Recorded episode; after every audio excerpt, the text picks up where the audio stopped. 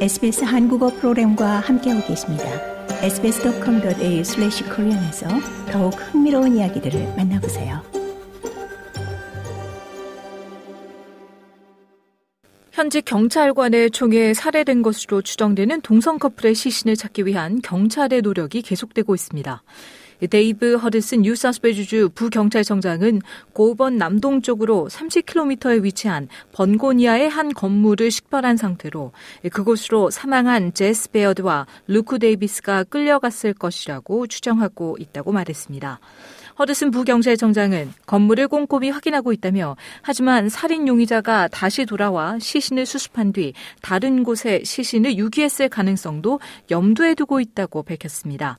그러면서 기소된 용의자가 법적 조언을 받고 있고 이 시신이 묻힌 것으로 추정되는 장소에 대해서도 말을 하지 않고 있다고 말했습니다. We are still working through that theory and we are um, obviously commencing and have undertaken significant inquiries in relation to that.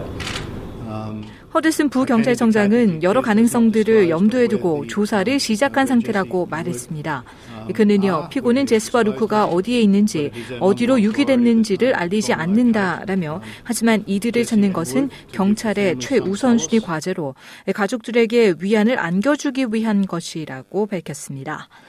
28세 현직 경찰인 보먼트 렛마르 콘도는 이 전 연인이었던 채널10 기자 출신 26세의 제스 베어드와 그 연인 29세의 퀀타스 승무원 루크 데이비스의 실종과 관련 지난 23일 경찰에 자진 출석했고 이후 이들을 살해한 혐의로 기소된 바 있습니다.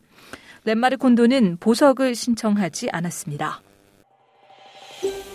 더 많은 이야기가 궁금하신가요? 애플 포드캐스트, 구글 포드캐스트, 스포티파이 또는 여러분의 포드캐스트를 통해 만나보세요.